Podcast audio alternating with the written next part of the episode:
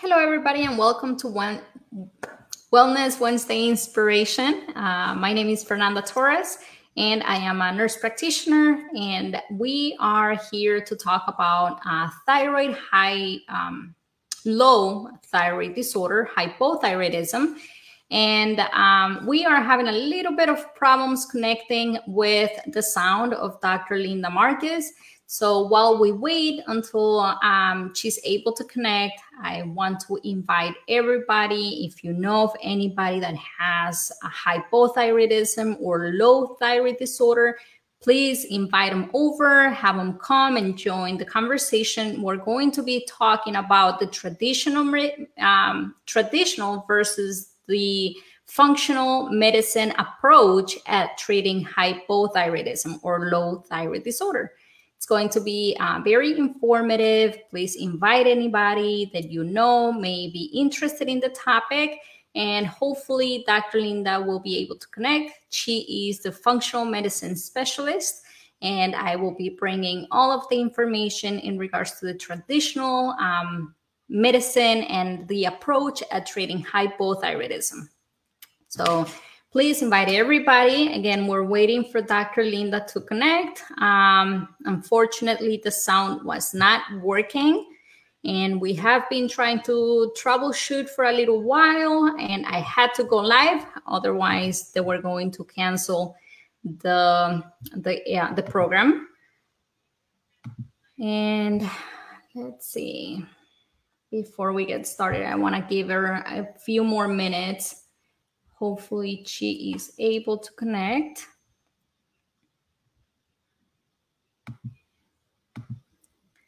Just bear with us, hopefully.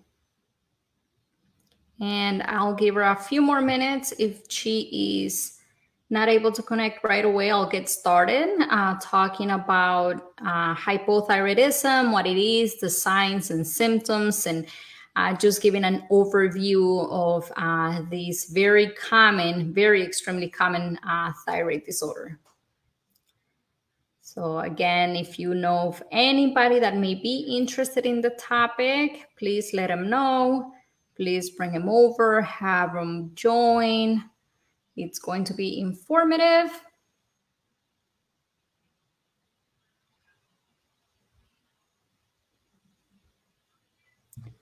And I haven't heard from Dr. Linda yet.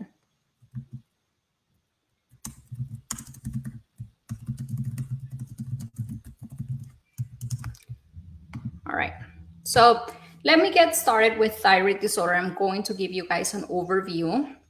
Hypothyroidism or low thyroid disorder is a condition. It's a very, very common condition. It affects primarily women. And it usually starts about 40 years of age. That's when I start seeing more of it.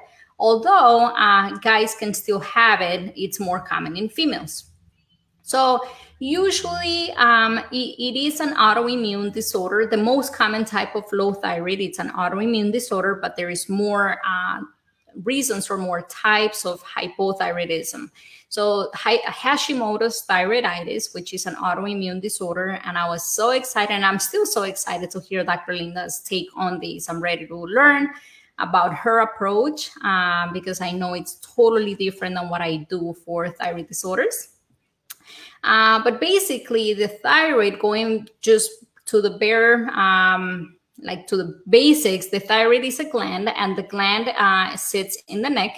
And when people have low thyroid disorders, they can experience a variety of symptoms all over the body because the thyroid regulates basically things all over the body as well. So common symptoms for low thyroid disorder would be depression, would be weight gain, would be constipation, would be dry skin.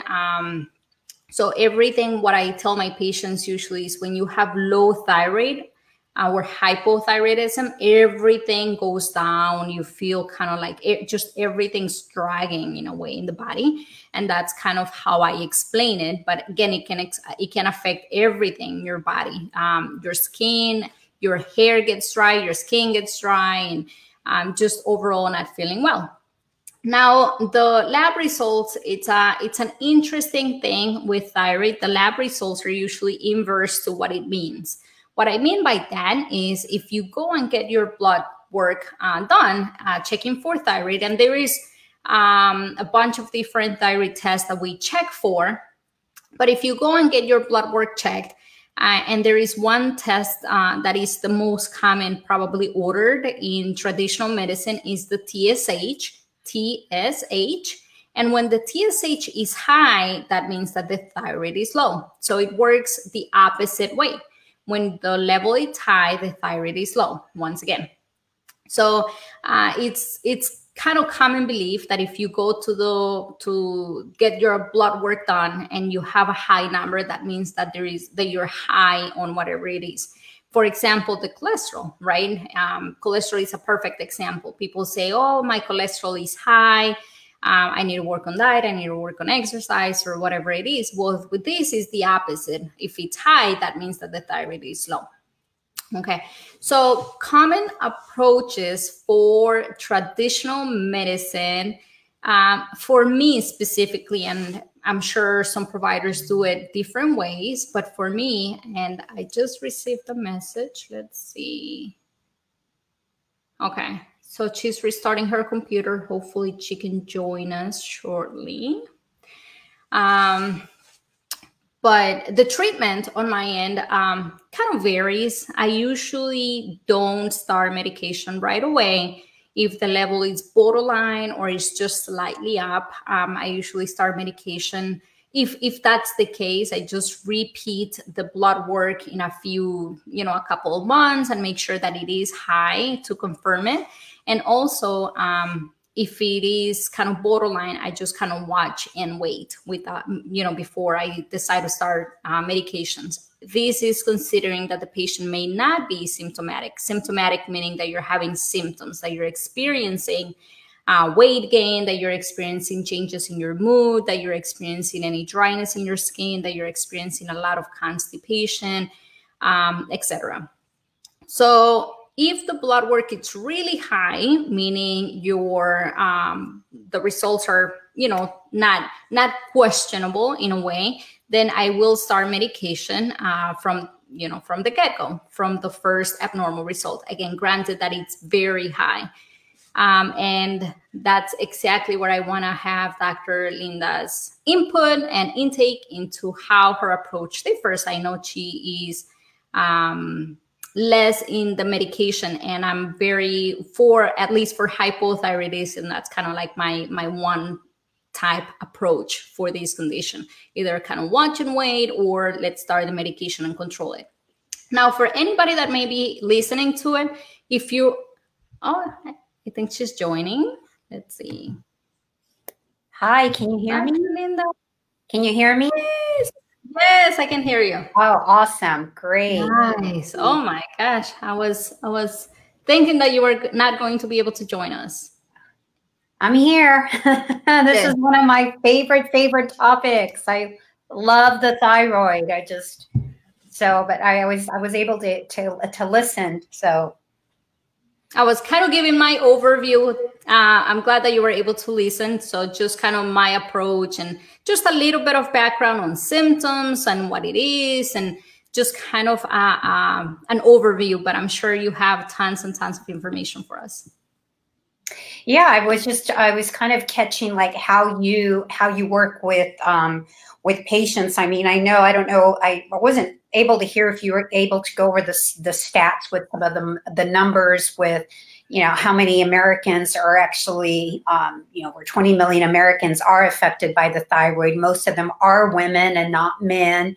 And I think I kind of heard you go over the symptoms, everything from depression, weight loss resistance, constipation, lots of digestive issues, elevated cholesterol levels. So a lot of times somebody will go and they're tired and they're overweight and they're depressed, and they check their numbers and their cholesterol numbers are elevated, and they're like, oh, let's put you on a statin. But that's not really, the statin's not going to fix anything, Mm-hmm. So thyroid issues, there's so many symptoms when women have thyroid issues. So, mm-hmm.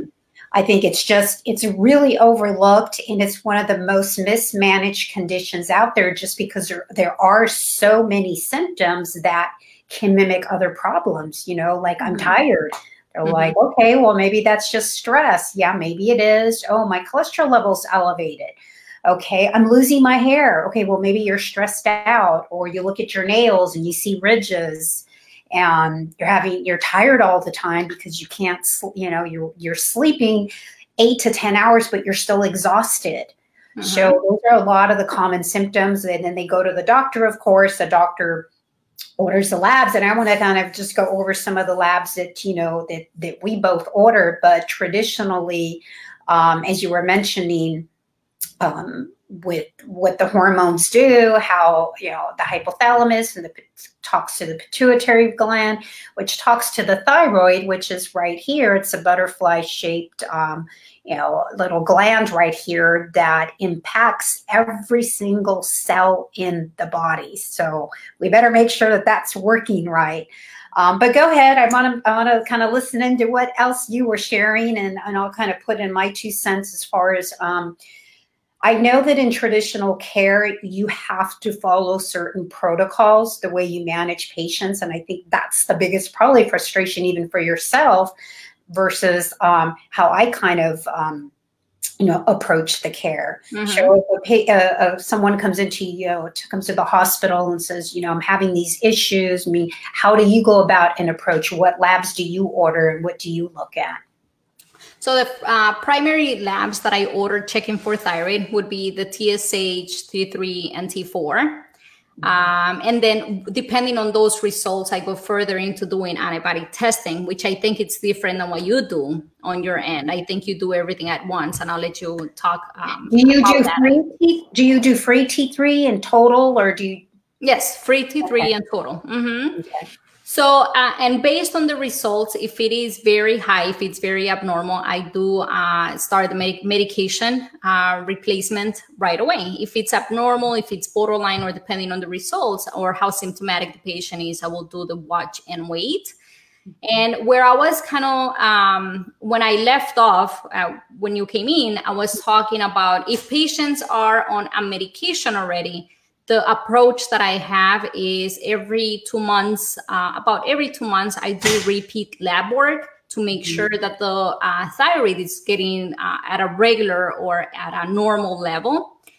So when you get medication and they will say, you know, we need to recheck in X amount of time. Usually the recommended amount of time to recheck for me would be 6 to 8 weeks, no less and no more than that. Because if it is still not at goal, we need to, you know, perhaps change the dose or readjust or change of plan, change of medication altogether, depending on how the situation may be. And if it is normal, then we just kind of keep at the same dose and monitor depending on how stable, every 3 months, every 6 months, and so on and so forth. So in traditional care, how is there a diet that your patients are supposed to follow, or are there any guidelines that traditional pharmacological care follows as far as when it comes to the thyroid? Because if a person, and I don't know, I do and I don't, but I want our audience to know what is the traditional care, or and why, as you're saying, you know, you do recheck, which you probably do more than most doctors. They'll just prescribe, or nurse practitioners will just prescribe, and they'll check them in 6 or 12 months and just rerun labs, you know, maybe a year later. Mm-hmm. But are there any recommendations with diet or anything? Nothing that was given to me on training, and nothing that has been ever really discussed necessarily on training on or at, you know, at the workplace, I guess. Mm-hmm. I was actually looking at different articles and different Up to Date and some other places that I normally use for patient advice, or, you know, for guidelines or whatnot. And there is not much recommendations for traditional medicine in treating disorders of the thyroid. So that's pretty amazing. And I did not really find much. Yeah. Show the interesting and just kind of the physiology, as I tell people, you know, there's a connection. However, what's really important to know that your thyroid makes the T4 and the T3, and that's what we test for. However, it makes a lot of T4, and that's what most doctors prescribe are T4 hormones. They don't rarely do they prescribe T3, but T3 is the active one. That's the one that is, I always say, it sets the metabolic rate. You do have a lot of T4. It could be up to 93% T4, and you only have a little bit of T3, but T3 is the one that gets you going. However, what's beautiful in the body is that that T4 gets converted into T3, and it happens in the liver and in the gut. And so you've got to make sure that your liver and gut health are dialed in, because 60% of that inactive T4 gets converted into T3 in the liver. And of course, you have to have like I said, a healthy liver. And then you have another percentage, like 20% is going to be converted in the gut from T4 to T3, as long as you have a healthy gut. Most people don't have a healthy liver. Most people don't have a healthy gut. So even if a practitioner gives them the T4, we're kind of expecting, oh, it's going to be converted into 3. But how do you know if you don't check the liver, and you don't ask about diet, and you don't check the gut? So that's the biggest challenge that I have seen. And you also need to, it's very dependent on iodine and tyrosine. Mm-hmm. So that's why diet is important, because what if they're not getting enough iodine? What if they're not getting enough tyrosine in their diet? Your hormone production is very much dependent on that. So that's really overlooked. So if we're giving you a T4, let's say they're giving you a T4 hormone, and as long as TSH looks good, your T3 looks good, or T4, which sometimes doctors very rarely check T3. They're like, oh, you're good. But you're like, but I don't feel right. I'm still tired. They're like, okay, let's increase the dosage. And they keep increasing the dosage. And if they keep increasing the dosage every single year, that's a sign that it's not your thyroid. It's probably your gut or your liver. Hmm. And I always see that most of the time it's the gut. When you fix the gut, absorption increases, so you actually see that you need less of the thyroid hormone. And as you were talking earlier, too, about I check TSH, free T3, free T4, thyroid antibodies. I don't know if you check reverse T3 at all. I know a lot of traditional doctors, mm-hmm. practitioners don't measure that. And it's very important, because if reverse T3 is high, that's blocking T3. And T3 is the gas pedal. Reverse T3 goes up when actually you're getting too much T4, believe it or not, because that can be a stressor to the body. And reverse T3 goes up when it's a stress related, but it also could be heavy metal toxicities as well. So that can be a challenge. That's why you have to check reverse T3 as well, because you just can't look at TSH, T4. You also have to make sure that you look at ferritin and iron, because your thyroid depends on that too. And if those levels are low, that thyroid conversion is not going to happen. And that's the biggest challenge, that we have to look at everything, because traditionally just a CMP is run, a lipid panel is run, TSH, maybe free T4, and that's about it. What about vitamin D? What about iron? What about TIBC? What about ferritin? Those are all important as well when it comes to the thyroid. And then digging into the gut, as we talked about, your gut health is so important for that T4 to that T3 conversion. And if your gut is not dialed in, you're not getting maximal absorption from the foods and the nutrients that you're eating. So how often do you see Hashimoto's or positive antibodies on tests that you run? I would probably see it in about, guesstimating, about 70-80% of the time. Yeah. And most of the time it's females. Mm-hmm. Of course. Absolutely. And a lot of it because, you know, our hormones tend to fluctuate a lot. And the most common times that you see a lot of thyroid issues are usually, I always say, it's right after a woman has a baby, when a woman's going through menopause, and when there's a major stressful event. Those are the three times that I really see a lot of thyroid issues. And because of our estrogen levels, you know, going up and down because of the cycle, you know, that's why women have more of a tendency of that fluctuating a lot. And as far as like, even by the time, even if a doctor practitioner checks thyroid antibodies and a person is not testing positive, you can't rule out Hashimoto's, because if they still have a lot of the symptoms, you know, because a lot of the times they don't test positive to almost 10 years later, which is insane. Wow. You know, and it's just like, and a lot of times most people will have Hashimoto's, have an autoimmune condition, and they don't even know it because it's the progression of it.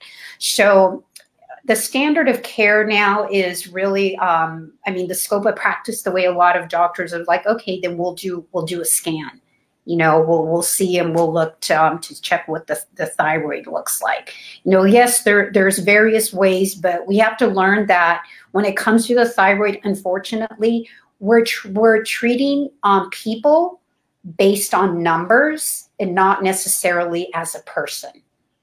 That's where the biggest mistake is. Mm-hmm. A person knows their body and they say, you know, doc, you know, or nurse, you know, they talk to you and they're like, I just don't feel right. But yeah, your labs are normal. It's just like, I know something is just not right. It's mm-hmm. time to go do some more detective work. As I say, you know, we're like detectives or health detectives, where we're going to find what is causing this problem. What is the root problem?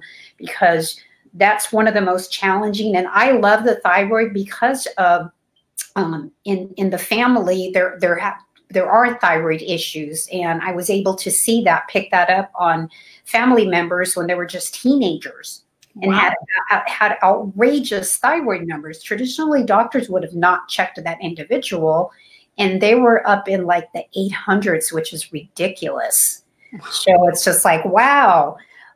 So with traditional care, that is one of the challenges.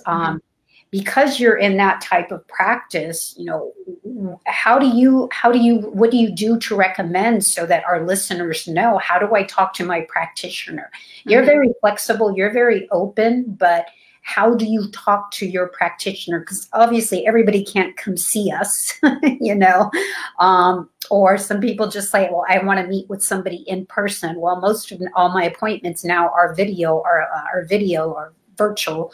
So I'm not seeing a whole lot of patients in person. It's just like they can communicate with me via video chat. But in your neighborhood, you know, how would they talk to you about that in regards to pursuing, if there's a possibility that, hey, I have Hashimoto's, which is an autoimmune condition, which means that my thyroid is being attacked, and that attack is being caused by the food that I'm eating. Mm-hmm, mm-hmm. So most of the time when patients come in with concerns for thyroid, it's usually because of their family history. Most patients that come in say, you know what, my mom got diagnosed when she was my age, so now I want to get tested because I'm concerned that I may have it. Very, very few times would a patient come in and say, I want to have my thyroid test based on the symptoms that I'm having.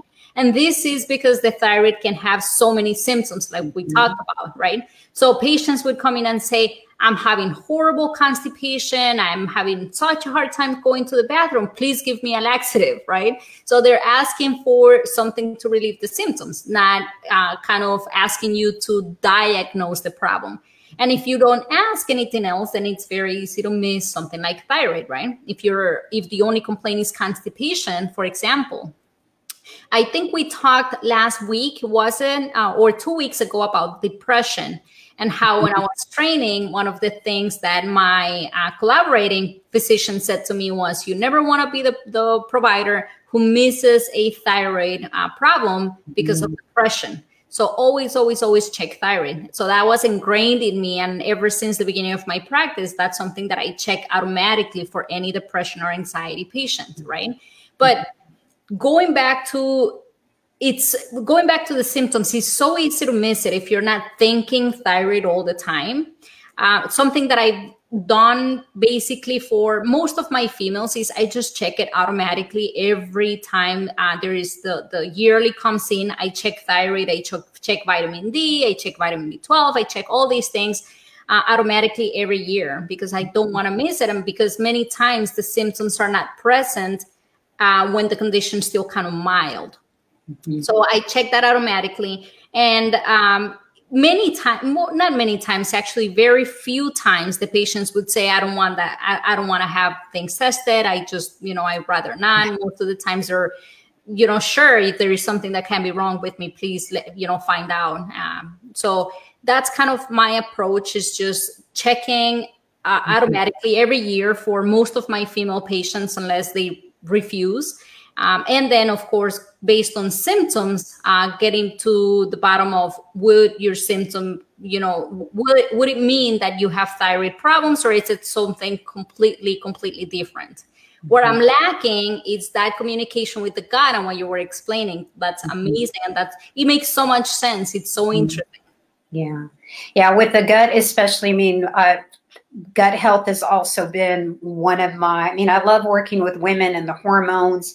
The gut, I'm really passionate about that as well, because as Hippocrates said, all disease begins in the gut. And we know about that brain-gut connection, and even just a baby. If a baby is not, if they're colicky, it's like, okay, that's a gut issue, And it's just like, even a lot of these kids with ADD, ADHD, even autism, I guarantee any child that is autistic, I'm more than 99% sure that I will find something in their gut. We work on their gut, we fix their gut. I'm sure we're going to see some huge changes on that. So when it comes to the gut, and I know we've gone over even diet, but just kind of like, I tell people just eat real food. Eat food that you recognize. You recognize chicken, you recognize beef, you recognize fish, you recognize broccoli, you recognize tomatoes, lettuce. Your food that you don't need to see if it has a label and recognize that, unless it's frozen. Okay, if it's frozen, sweet potatoes, just make sure that, okay, it's only sweet potatoes in there. If it's frozen green beans, it's only green beans. It's not all this other junk in there. And then the biggest thing, the biggest offender with the thyroid, believe it or not, are going to be your grains and your gluten, which is your wheat, your oats. Oats are high cross-contamination. So even though they're not really gluten, but it is wheat, oats, rye, and barley. So, and a lot of people are told, oh, just eat oatmeal for breakfast, get your cholesterol levels, it's got fiber, but there's a lot of cross-contamination with that. And there's a lot of what's called molecular mimicry, where one thing looks like another. So the body will respond in a negative way to that. And it's the same thing like with the thyroid, we need iodine. And when most breads, and a lot of people eat breads, they have bromide in there. Okay. And if we go back to like just basic chemistry in school, you remember iodide, bromide, fluoride, how they're all in that little end part of the your chart, periodic chart, right? You remember that from chemistry. Mm-hmm. Well, they almost all look alike. And so with the thyroid, what do we need? We need that iodine uptake. There's studies that have shown that the fluoride and the bromide are like, they're like the competition with that iodine. Hmm. And so because of that, your T4 to T3 conversion, we start to have some issues there. So one, you're looking at the foods. Two, you're looking at stress. Stress, of course, will interfere with your T4 to T3 conversion. Stress, we talked about when your cortisol levels go up. Also, when your insulin levels go up, those are interfering with that T4, T3 conversion. So it's not just looking at one thing, it's looking at the whole picture. You ask, what is your gut like? What is, digestion? Do your stools, do they float? Do they sink? Do you go every single day? You know, do they smell, or what color are they? You know, we check babies that way, but we need to look at ours. The very classic, as you were talking earlier about symptoms, depression, they're losing their hair is dry, their skin is really dry, their nails are brittle, they have little ridges in their nails, you know, they're losing the outer third of their eyebrows, their feet are cold at nighttime, you know, it's hard, it's summer and they're still cold, you know, they're just slow, they're like they're in brain fog all the time. So when you start to tie everything together, it's like, there's more to this, doc. There's more to this. And the gut is a huge, huge indicator. If as practitioners, healthcare providers, we were only to focus on the gut for 4 weeks, we would see so many radical changes. It'd be unbelievable. Unbelievable. Half the people in the hospital would probably not have to be there. Go home. Doctor visits would go way down. So, you know, that's why it's just like, I loved the thyroid, and I get, you know, I'm testing patients frequently, and sometimes they ask me, and so, well, my doc doesn't want to check this. I'm like, okay, well then, you know, we can order the labs. You just pay out of pocket. Mm-hmm. Is your health worth $100 for you to spend an extra $100 for you to say, to save you possible a year or 2 years of being tired, of being exhausted, of trying to figure out and not knowing what's wrong with you? Mm-hmm. You know, it just comes back to, yeah, the do no harm to your body. So we have to take full responsibility that I'm going to eat good food to nourish my body. I'm going to think right, you know, I'm going to move and so forth. So it just really comes back down to the responsibility of the patient, but being able to communicate with the doctor as, you know, hey, this is we're a team here, and I want to win. So what do we need to do to win? Mm-hmm, mm-hmm. Let me ask you something that I'm so curious. So mm-hmm. Let's say I'm seeing a patient on my end, and the patient has hypothyroidism and on replacement. Let's say the patient is on the most common, maybe for the listeners, would be levothyroxine. So the patient's taking replacements every morning, and the blood work is, let's say, around 4. And she wants a second opinion, and she goes and sees you I'm not recommending any dietary. I'm just giving the medication and rechecking the labs every 2 months, like we said before. So how do you take a patient from where I kind of leave her off and then kind of take it from the next to the next level? Yeah. The first thing I would do, of course, is clean up their diet. As we talked about, it's just like keeping it to more Paleolithic keto template. It's more a dairy-free keto template, you know, with, I would say the 3 servings of of clean proteins, whether it's fish, chicken, turkey, of course, trying to get beef, trying to get the cleanest that you can without the hormones. Okay. The deck of, I always go by, it's a size, your serving size is a deck of cards. Fish, it's checkbook. Okay. And then I would say, let's shoot for 5 to 7 cups of leafy green vegetables, and maybe add some cruciferous vegetables. And if the cruciferous vegetables bloat you, then cook them, because that already tells me that, hey, you have some digestive issues. And, you know, have them like a couple servings of like fruit, berries are low sugar. They can have a starchy vegetable, even like squash, or they can have like sweet potatoes. I would just have them do just really basic stuff like that, and optimize their digestion with, I have my patients take hydrochloric acid and enzymes, because, you know, we know that a lot of PPIs are prescribed, and we have a deficiency. Most of us, we don't have enough hydrochloric acid to break down the protein. And you also need hydrochloric acid for the liver and gallbladder to work properly, but for the pancreas to start secreting enzymes for proper digestion. So just by getting the gut dialed in, one, you're removing the foods that possibly are interfering with how the thyroid is working. 2, now you're giving the body good food, and you're trying to optimize digestion.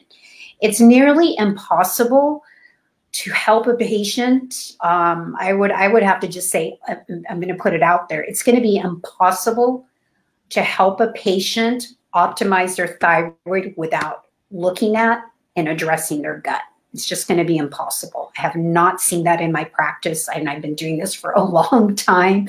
And if we don't fix the gut, we're not going to get anywhere, because we have to look at kind of as the gas tank. You're putting in the best gas in your car. The gas tank is your gut, but it's got holes in it. You're like, yeah, but I'm putting premium fuel in here. It's like, yeah, but you got some damage in that tank, the gut. We got to fix that. And that's where more extensive testing comes in. And I'm not really sure that, I mean, I know the testing that I do in my practice. I do a lot of functional medicine testing. We're practitioners. We use more of the up-to-date, cutting edge testing that is available. And I use what's called a GI map. So I've had great success. I mean, that's how I monitor myself. Also, is it pricey? Yes, it gets a little bit pricey, but I always look at it. If I have 4 ball tires in my car and I say I don't have money, and that's my way to work, I'm going to find a way to get new tires on my car because I have to go to work. So I have to find a way to fix my body, because this is my vehicle. This is my house that I'm in 24/7. Mm-hmm. And this is what I'm going to be and have for the next 10, 15, 20 years. I'm curious about something. Mentioning diet, you mentioned a lot of meat products. Mm-hmm. So what would you recommend if a patient's vegetarian or vegan?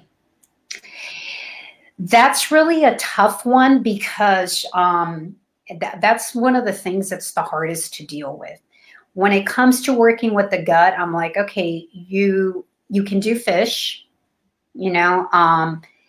if they're not, and even like eggs can be one of the perfect foods. However, it can also be one of the worst foods for a person that has a thyroid issue.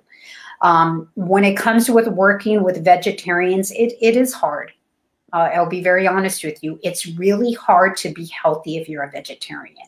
I've been a vegetarian, and I was the sickest I was in my entire life when I was a vegetarian. And I thought I was a really good vegetarian, mm-hmm.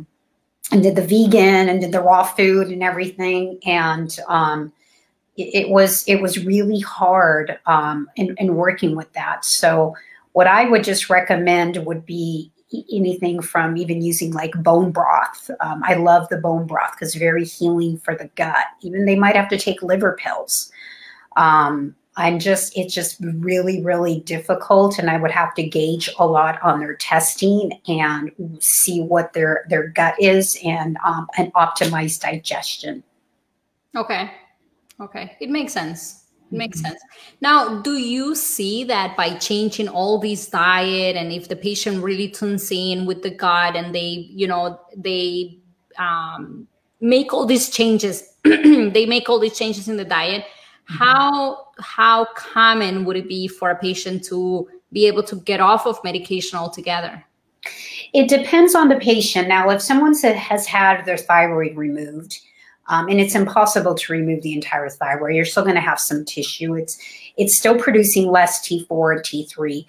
They're going to have to be on something. If someone's had cancers, have had their thyroid removed, half their thyroid removed, more than likely they're going to have to be on medication the rest of their life. That's just how it is. However, if there's a person that comes in and they have hypothyroid, maybe even some that have had Hashimoto's, I've seen patients completely get off their medication. Is it possible? Yes. How easy is it? It's not as easy as we think, because the driving factor and thyroid health and why it's not working properly is going to come down to stress.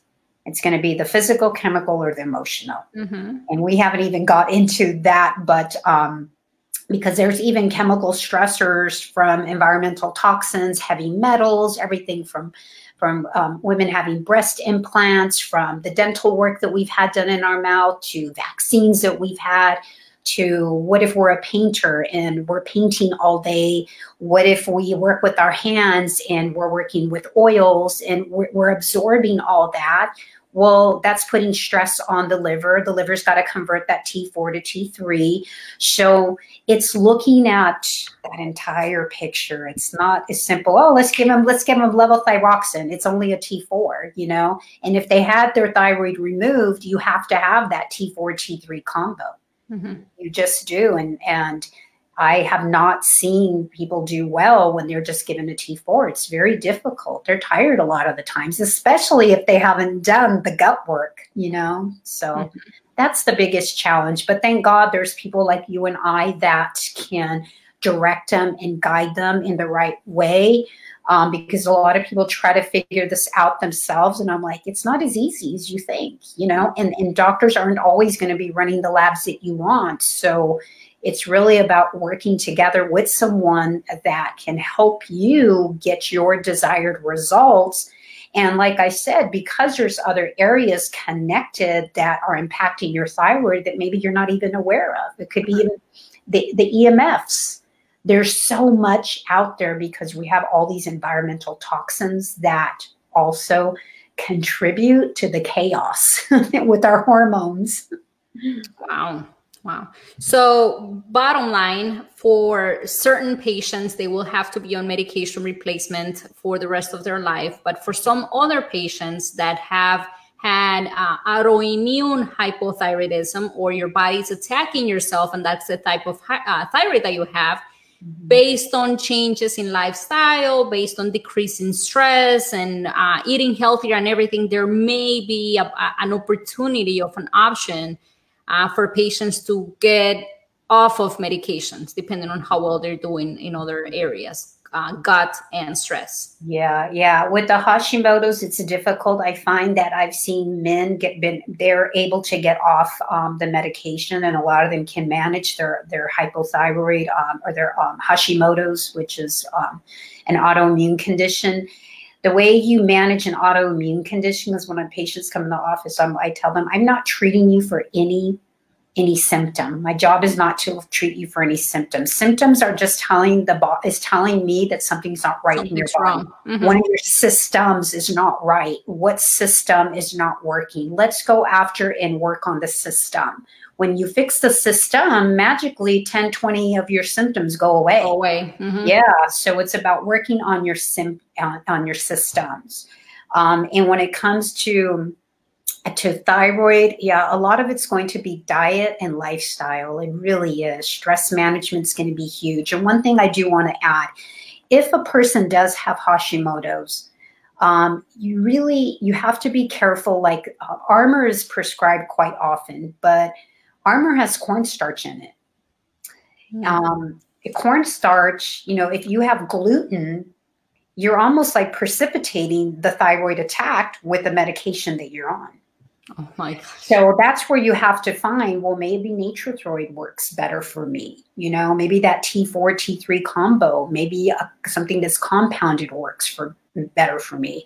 I've had patients at times that they separately take a T4 tyrosine, and then they also take Cytomel. They'll just take T3. They take two separate ones. So it's really individualized and customized, and so it's not something that it's so easily figured out. I wish it was easy, mm-hmm. but it's not. You know, it's really about, like I said, looking at the whole picture. So bottom line is, you know, if you suspect you have a thyroid issue, get the proper testing done, okay? Even if you can't get the proper testing done, clean up your diet. That's the number one thing that you can do. Optimize your digestion. I always call it the trifecta of the digestion is your hydrochloric acid, your enzymes, and even probiotics, okay? If you have gut issues, you're going to have to get those checked out. Otherwise, you will probably have other issues. Even cardiovascular issues have been linked to the gut as well. So we've got to you have to address the gut. You just cannot go about and you just can't. Just in my opinion, that's what I've seen in my practice. It's even with hormones. No, it's mind blowing that the gut has such an impact everywhere in the body. And yet, like you mentioned before, for traditional medicine, there is not such a push to understand the impact on the gut. So I'm so happy. I'm so glad that I'm able to, you know, do these podcasts with you. And I'm learning, because everything that I can use for improving patients' health and, you know, overall well-being, I mean, it's amazing. And anybody that has been listening to the podcast, if you have hypothyroidism, I can't imagine the value that you just received. Yeah. And there's something on my website. They can go on and get, I have a free ebook that kind of like in a synopsis tells you about, you know, what are some things maybe your doctor's missing, your practitioner's missing. You can see the, you know, what are the labs that I order, some of the ranges in there, because sometimes, you know, if you go and the doctor's like, I know your labs are normal, you know, yeah, but I don't feel good, you know, so I do have in there, you know, how do you go about that? And I know pretty soon, you know, we have had some online programs for that, and where I'm in the process of switching some things up, making it more easier for patients to be able to follow. So, you know, they can stay tuned to that and just get the free ebook that we do have available. And that's really a good start. You know, we do have information on our website. So, you know, we're continuously uploading that. And of course, with videos that we have from YouTube and so forth. So yeah, this is my, I always say, I love this part. I love the hormones. I love gut health. I love thyroid, anything that has to do with, you know, just taking care of your body, taking care of your health. Because when you feel good, you're actually, I always tell people, when you take care of you, you're taking responsibility for you. But in essence, you're changing the world with that too. It's harder for you to be mean to people when you're in such a good mood and life is great and you feel amazing. It's just like you want everybody to feel like that, right? But when you're not feeling good, it's just like everyone is like, you know, everyone's doing everything wrong. Yeah, it affects your entire life, definitely. Yeah, that's awesome that you have that book, that those resources. www.drlindamarcus.com for anybody, right? Yes, they can go on there, and you know, we give some guidelines there. Awesome. So. Anything else before we go? No, I think we covered a lot. I was just, you know, you covered a lot as well. Just the importance, like we talked about the liver, the gut, and a lot of it just comes down to, you know, what are we putting, and we keep just emphasizing. I know we sound like a broken record, but it's really about what are you putting in your body? What are you putting in your body? What are you putting in your mouth? You know, that's so important. Food is everything. Food is the most powerful. They say it could be the most powerful medicine or drug out there, you know, because, well, Twinkies are considered food, but that's not. That could be a drug because of all the sugar in there. But it really is a powerful medicine, you know, with the genetic, the way your DNA is going to be expressed because of what you're eating. So, yeah. That's awesome. All right. With that, we're going to finish the podcast. I hope you guys found it so interesting and amazingly informative, like I did. I was taking notes and I learned so much. I think I'm going to have to listen to it like 3 more times. All right. Thank you, everybody. All right. We'll see you next week. Bye. Bye.